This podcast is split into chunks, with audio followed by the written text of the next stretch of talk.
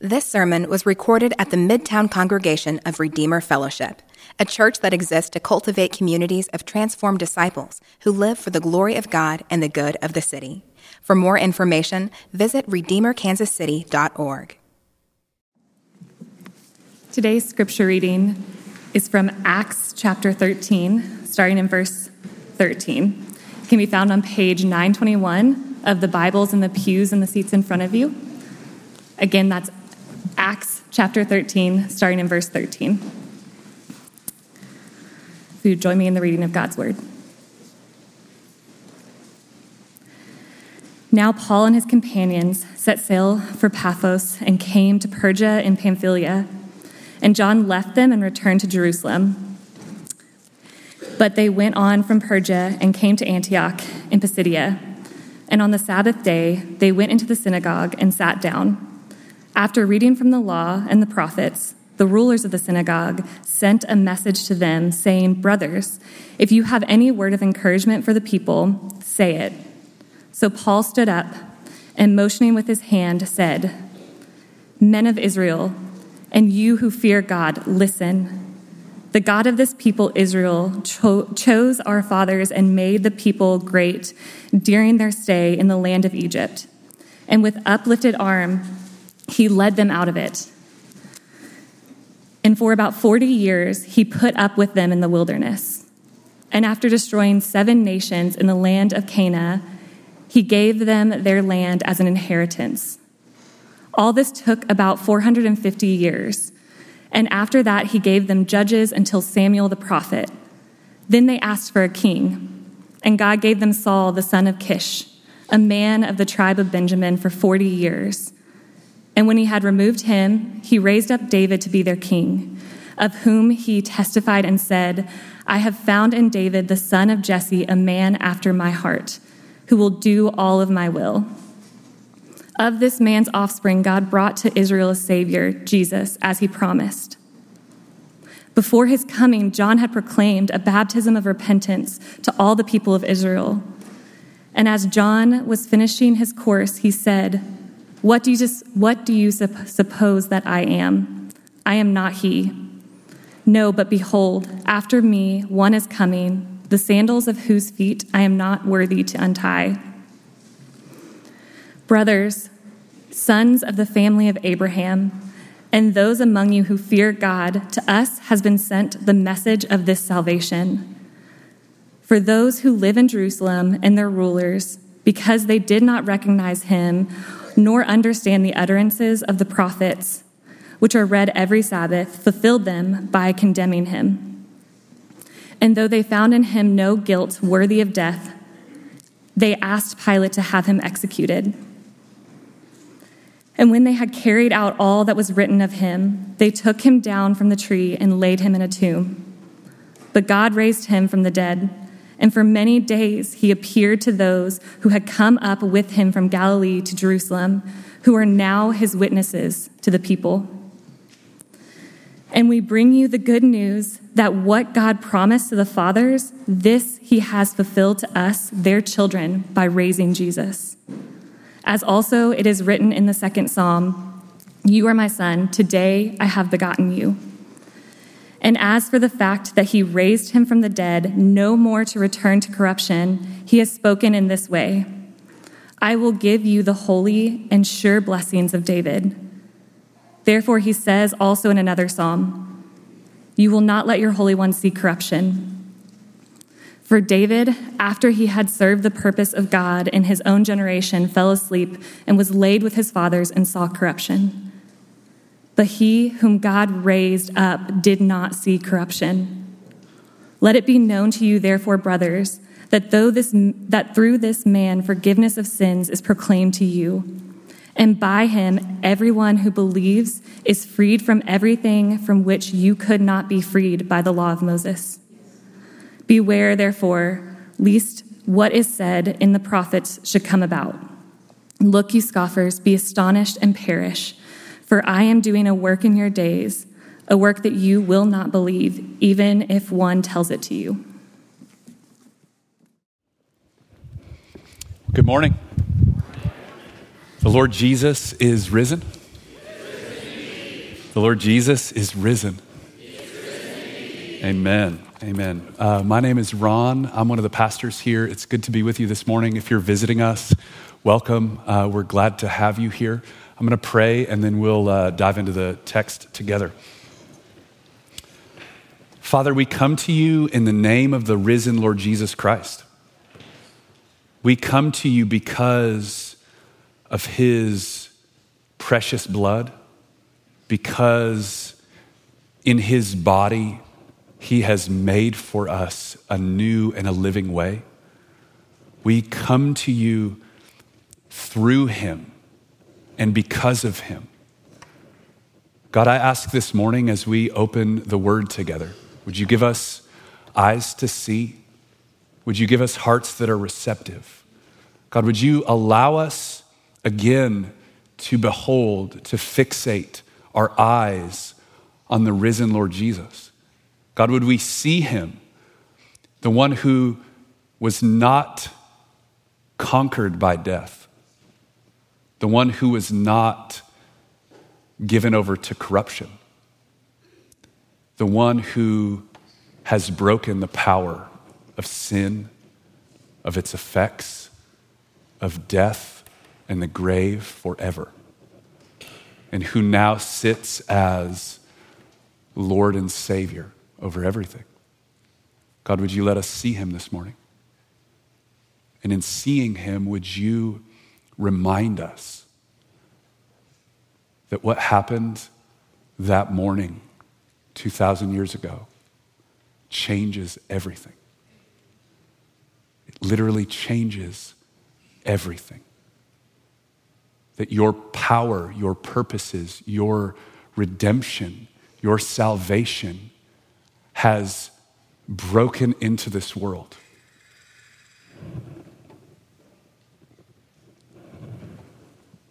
God, would you help us this morning? Give us a spirit of grace, we ask, for the sake of Jesus and in his name. Amen.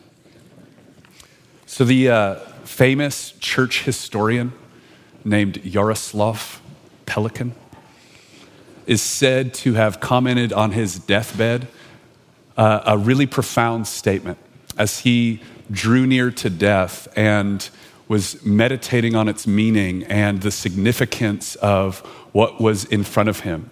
He's said to have made this statement If Christ is indeed written, risen, nothing else matters.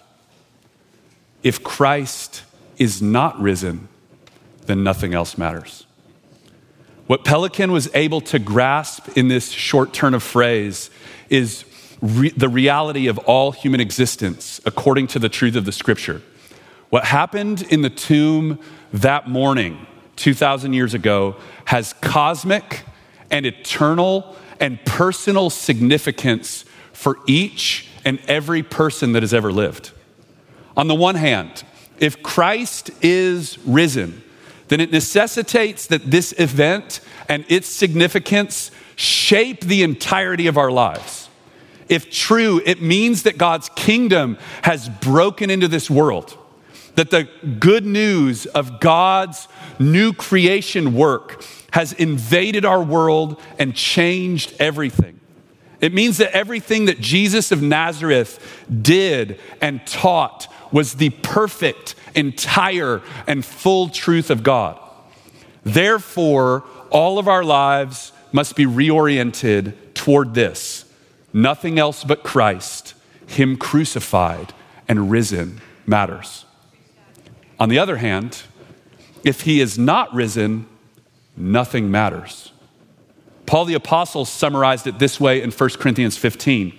If Christ is not risen from the dead, then we are hopeless, helpless, and there is no meaning for life beyond the broken, death wrought existence that we all face.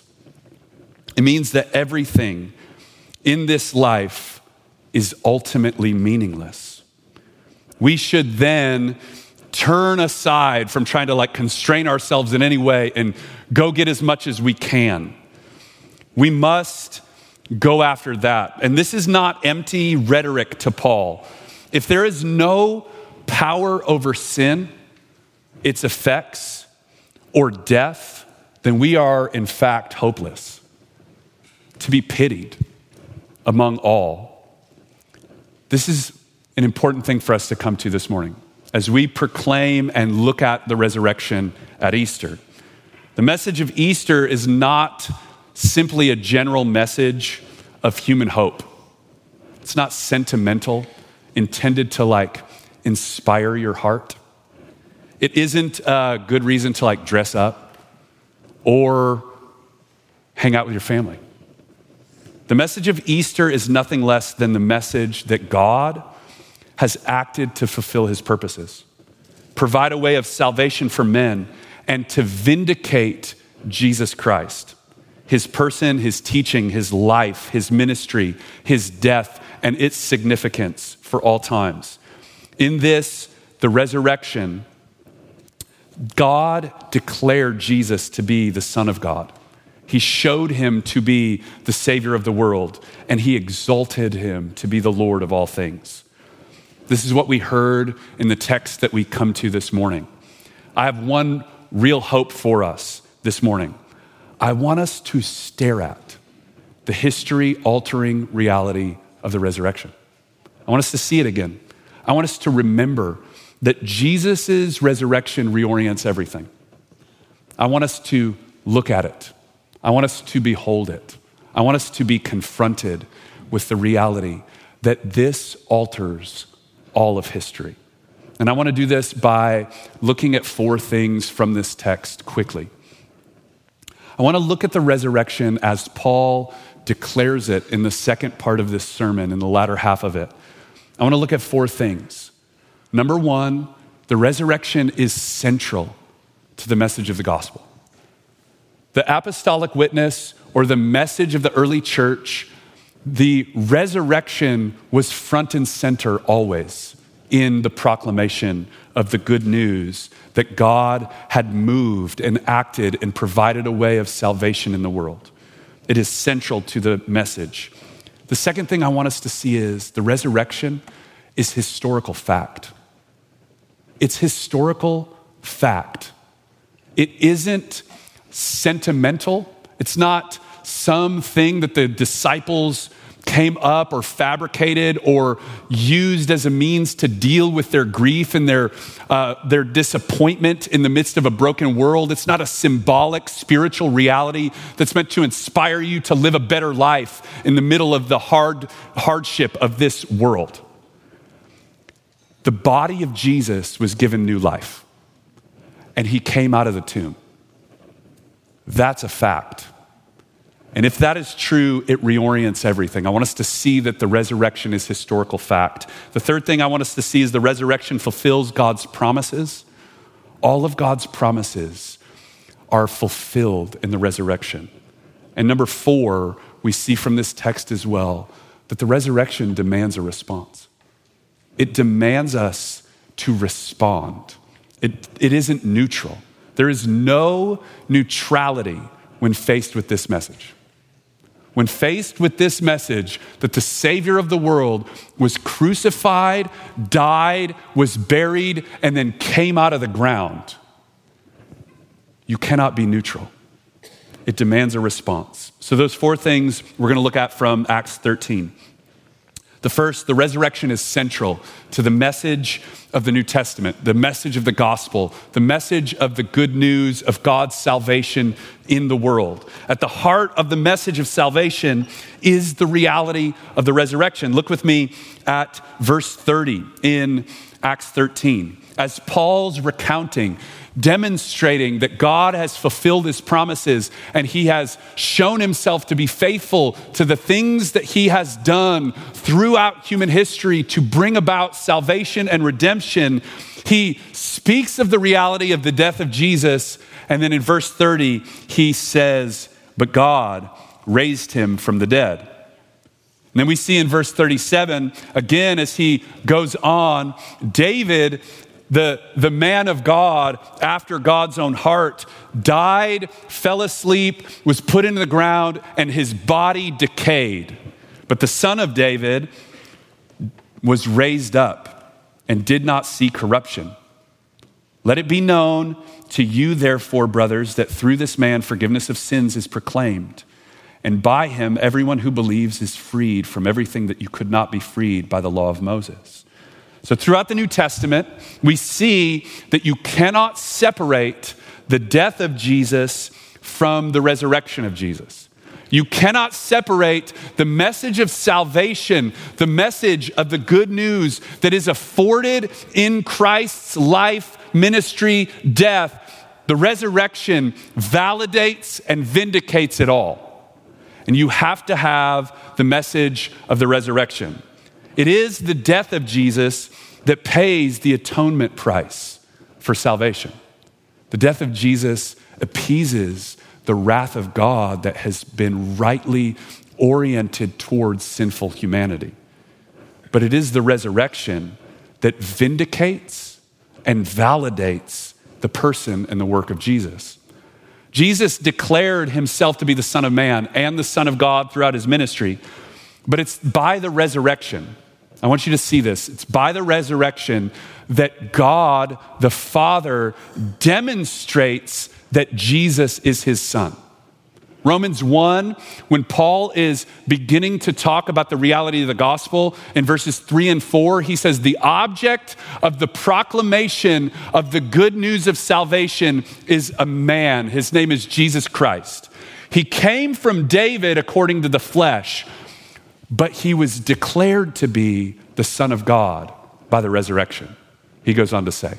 What he's saying is, he was always and ever the eternal Son of God. That was veiled to people as he served and as he poured out his life and as he walked through the world. But the resurrection vindicates, validates, and declares him to be what he always was. It is the means through which God stamps and says, This man, believe him it vindicates him, it validates him.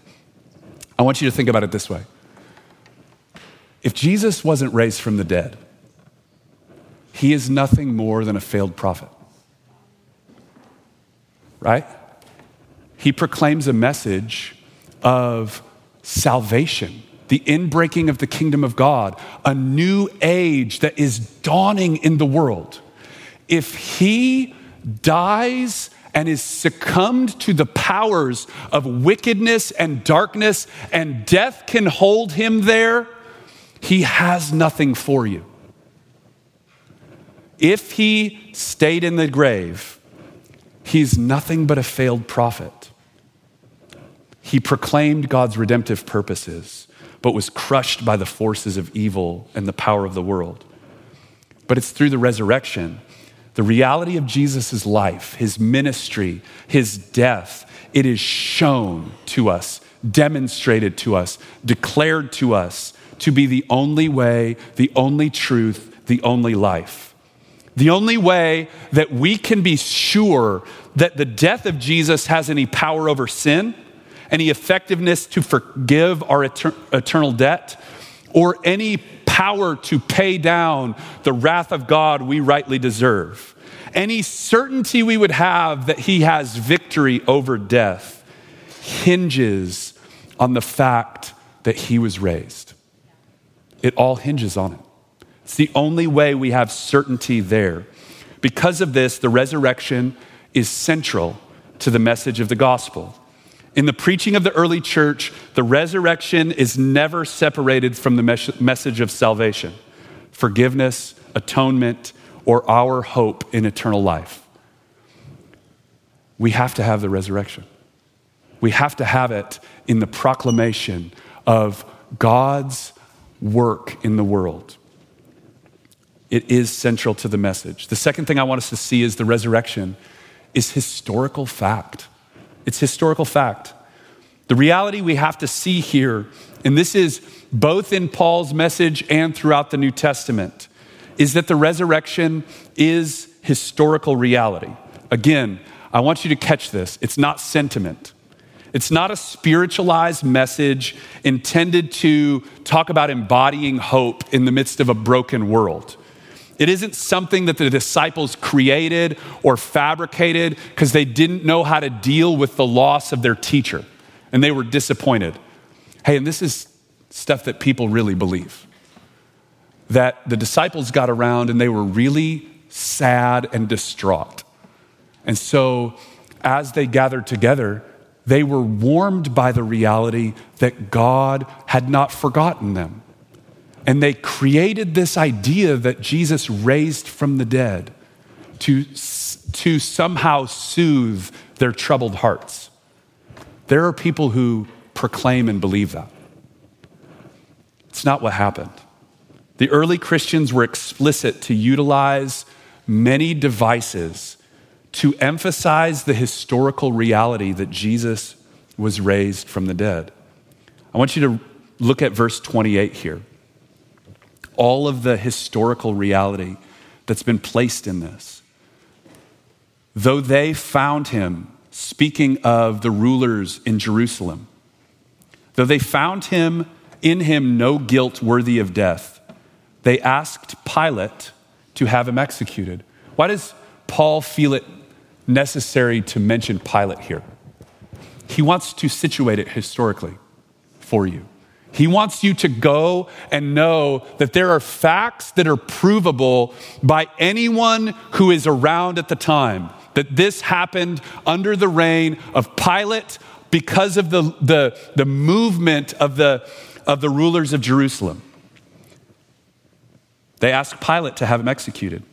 And when they had carried out all that was written of him, they took him down from a tree and laid him in a tomb. But God raised him from the dead. And for many days, he appeared to those who had come up with him from Galilee to Jerusalem, who are now his witnesses to the people. There's a powerful reality in the New Testament that they highlight again and again and again about the reality of eyewitness accounts. The reality that Jesus appeared again and again and again. Why do you think it's important when Jesus shows up to the disciples, he does things like eat with them. He wants you to know that he has a body. He takes the fish in and he eats it, and his body takes it in. It doesn't go through him. He's not an apparition, he's not a ghost. His literal body came out of the ground, and he showed up to people, and he kept showing up to people. So many, Paul says in 1 Corinthians 15, it was 500 of them. You want to know? They're regularly saying, You want to verify this? You want to put, put this in the bank? Go ask one of the people who saw him. There's witness after witness after witness after witness. Now, why is this important? The message of salvation actually hinges on the historical, physical, meaning bodily death and resurrection of Jesus. It requires that he really died, which Paul goes to length to talk about here. It, it means that he went, he, he really went to the grave. He was executed by Roman crucifixion, stripped, flogged, beaten, mocked, pierced, taken down from the cross, buried. We found, we see in other places like John's gospel, details about being wrapped in a hundred pounds of burial spices, right? He really came down from the cross, his actual body wrapped in linen and spices, prepared and put in a tomb. And in the same manner, he was truly raised from the dead, never to die again. Now, I, want you to think about something here. I don't think we probably uh, imagine this.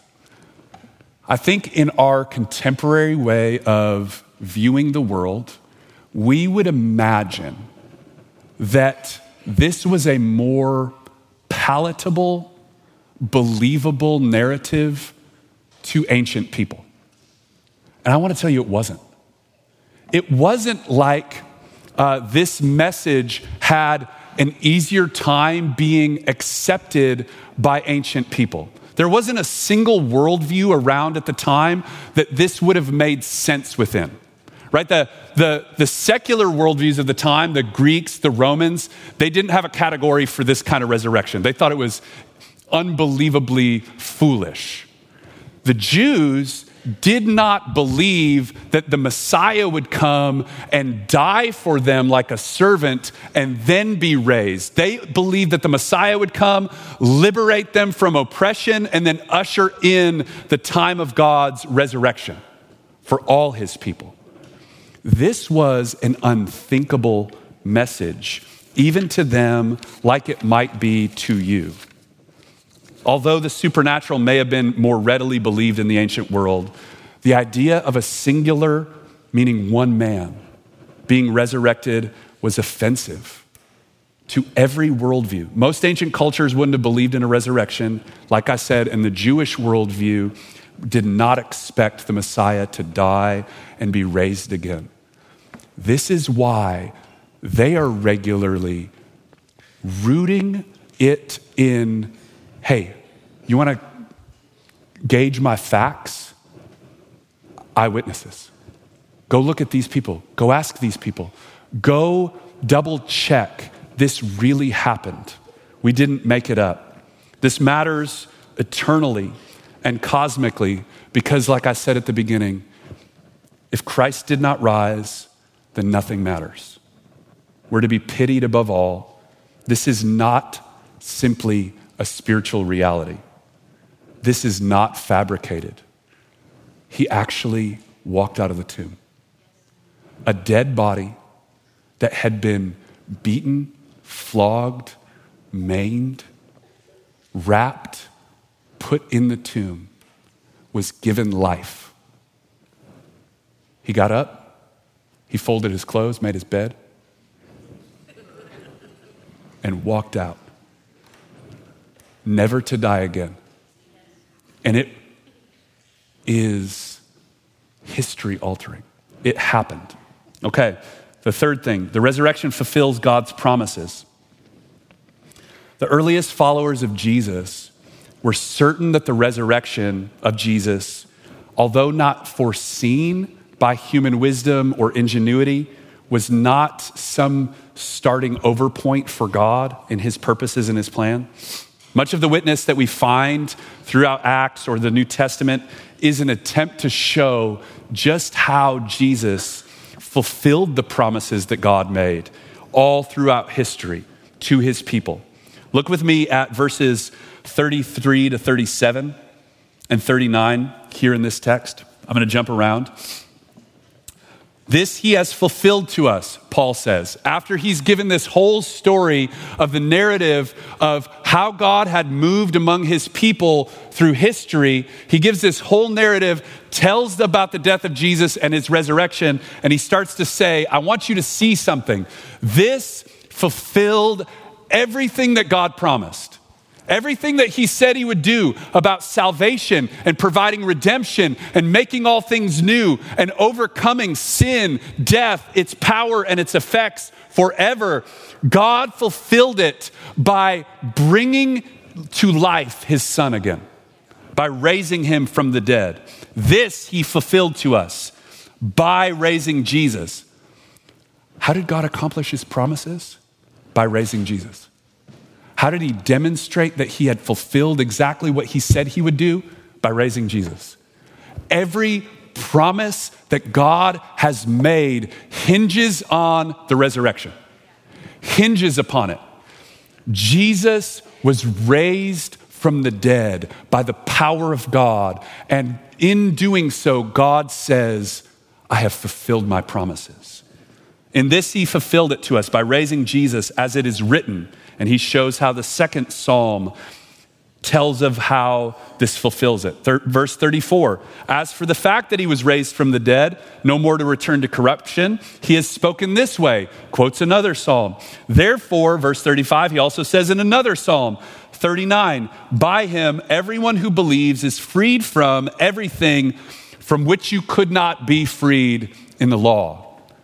God fulfills it. Now, in what way?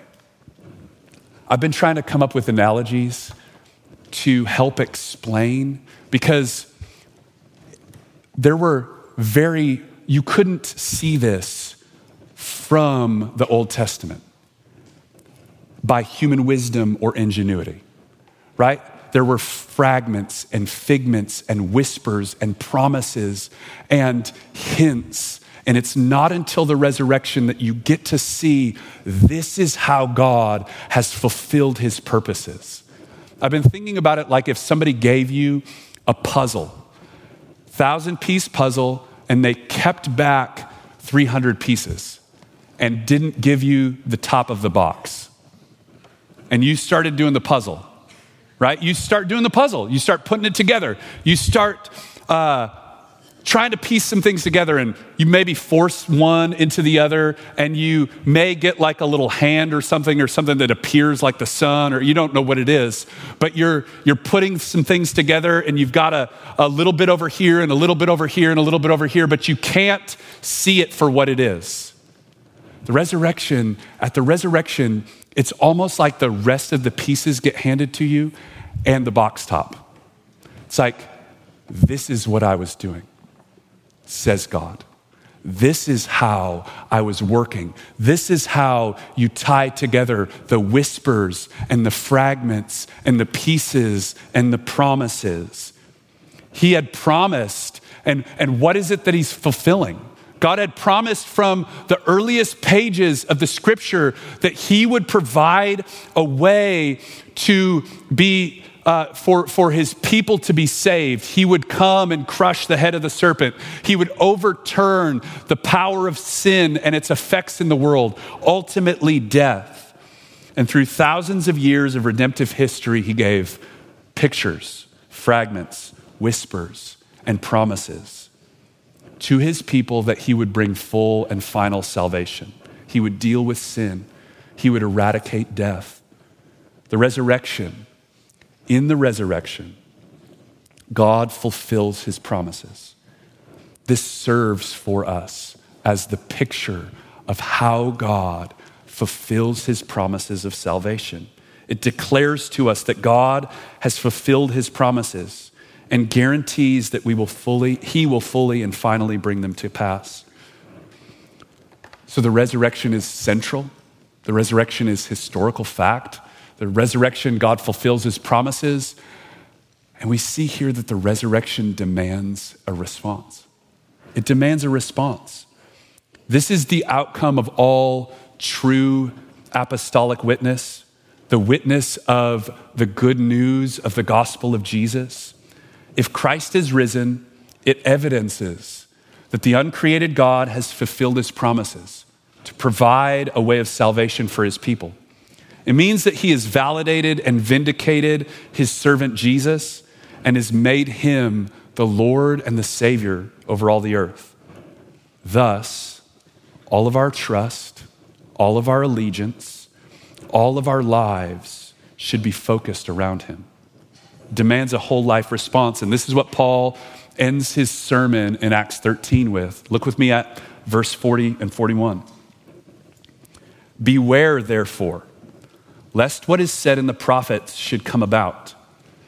Look, you scoffers, be astounded and perish, for I am doing a work in your days, a work that you will not believe, even if one tells it to you. He says, Watch out that this response is not your response. In the hearing, he says, Beware of something. God has done all this work. He has fulfilled his promises. His servant, Jesus, came, died, was rose again to fulfill his promises. When you hear this, beware, watch out, keep your eyes open, lest your heart respond in this way. The message we get here is a quotation from the book of Habakkuk, taken from Habakkuk 1, and it outlines an important reality in responding to the Lord in the midst of his work. This would have been well understood by Paul's hearers, but we re- it requires that we set the context just a little bit. If you're not familiar with Habakkuk, the message to Habakkuk through God's uh, word was that he was at work in the midst of his people. He, at his time, it was that he was going to bring judgment to his people. He was going to judge them in a way that if he told them how it was going to happen beforehand, they would never believe. And in response to this, they are commanded to not have a scoffing heart of disbelief to the way that God was at work. Rather, God invites Habakkuk and his hearers to the reality that they should have confident trust in God, in God alone. He moves through this message. I'm going to work in a way in your day that if I told you what it was, you wouldn't believe it. So do not scoff. Do not mock, do not doubt, do not disbelieve in your heart. He moves through that and he gives Habakkuk the way by which our hearts are to respond. This is the statement that Paul picks up in the New Testament and becomes a summary statement for how we are to respond to the gospel of Jesus Christ. He says, The righteous will live by faith. The righteous will live by faith.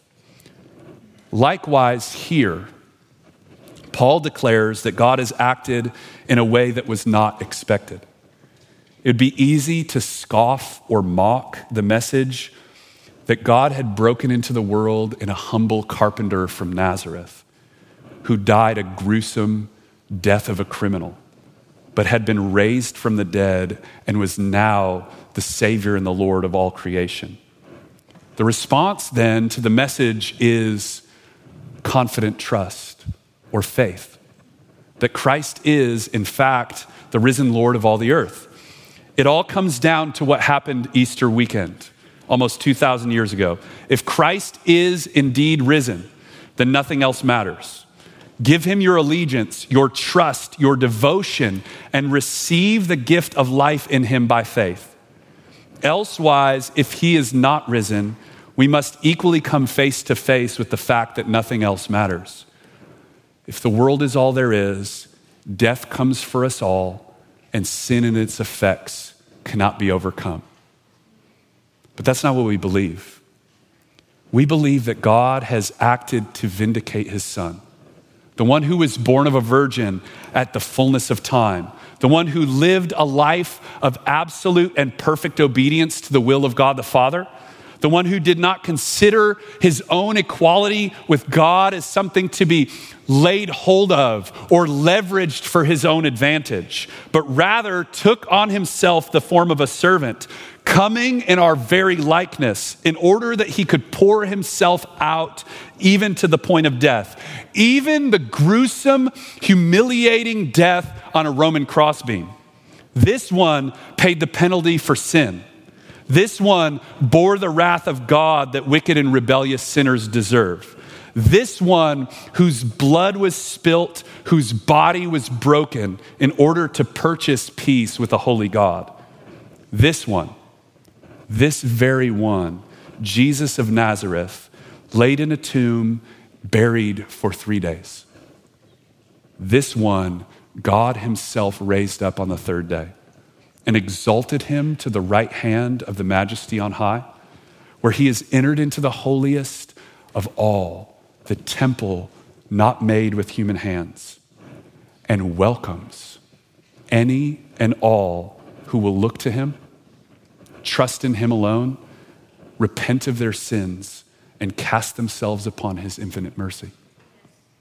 If you believe that, you're a Christian. And what I want to do this morning is invite us to come and celebrate the reality of life made available through the death and the resurrection of Jesus Christ. We're going to come to the table this morning and receive of the broken body, the shed blood of Christ. The way we take communion at Redeemer is you tear a piece of the bread off, you dip it in the cup. We have wine in the stoneware and juice in the glassware. We'll have servers up in the front here, in the middle, in the balcony, and we have a gluten free station over here to my right, to your left. Now, here at Redeemer, communion is open to any and all who put their faith, their confident trust in Jesus alone, in his death and in his resurrection, who lay themselves out at his mercy Uh, if that is you, if you're a Christian, we invite you to come and take communion with us. If you're in the room and you don't put your faith in Jesus, we ask that you not come and take this meal. Um, this meal doesn't have any power in itself, it points to a reality. It points to a reality that it's through the death and resurrection of Jesus that we have life and peace with God. So we ask that you not come and take this meal with us, but we're glad you're here. We knew you'd be here.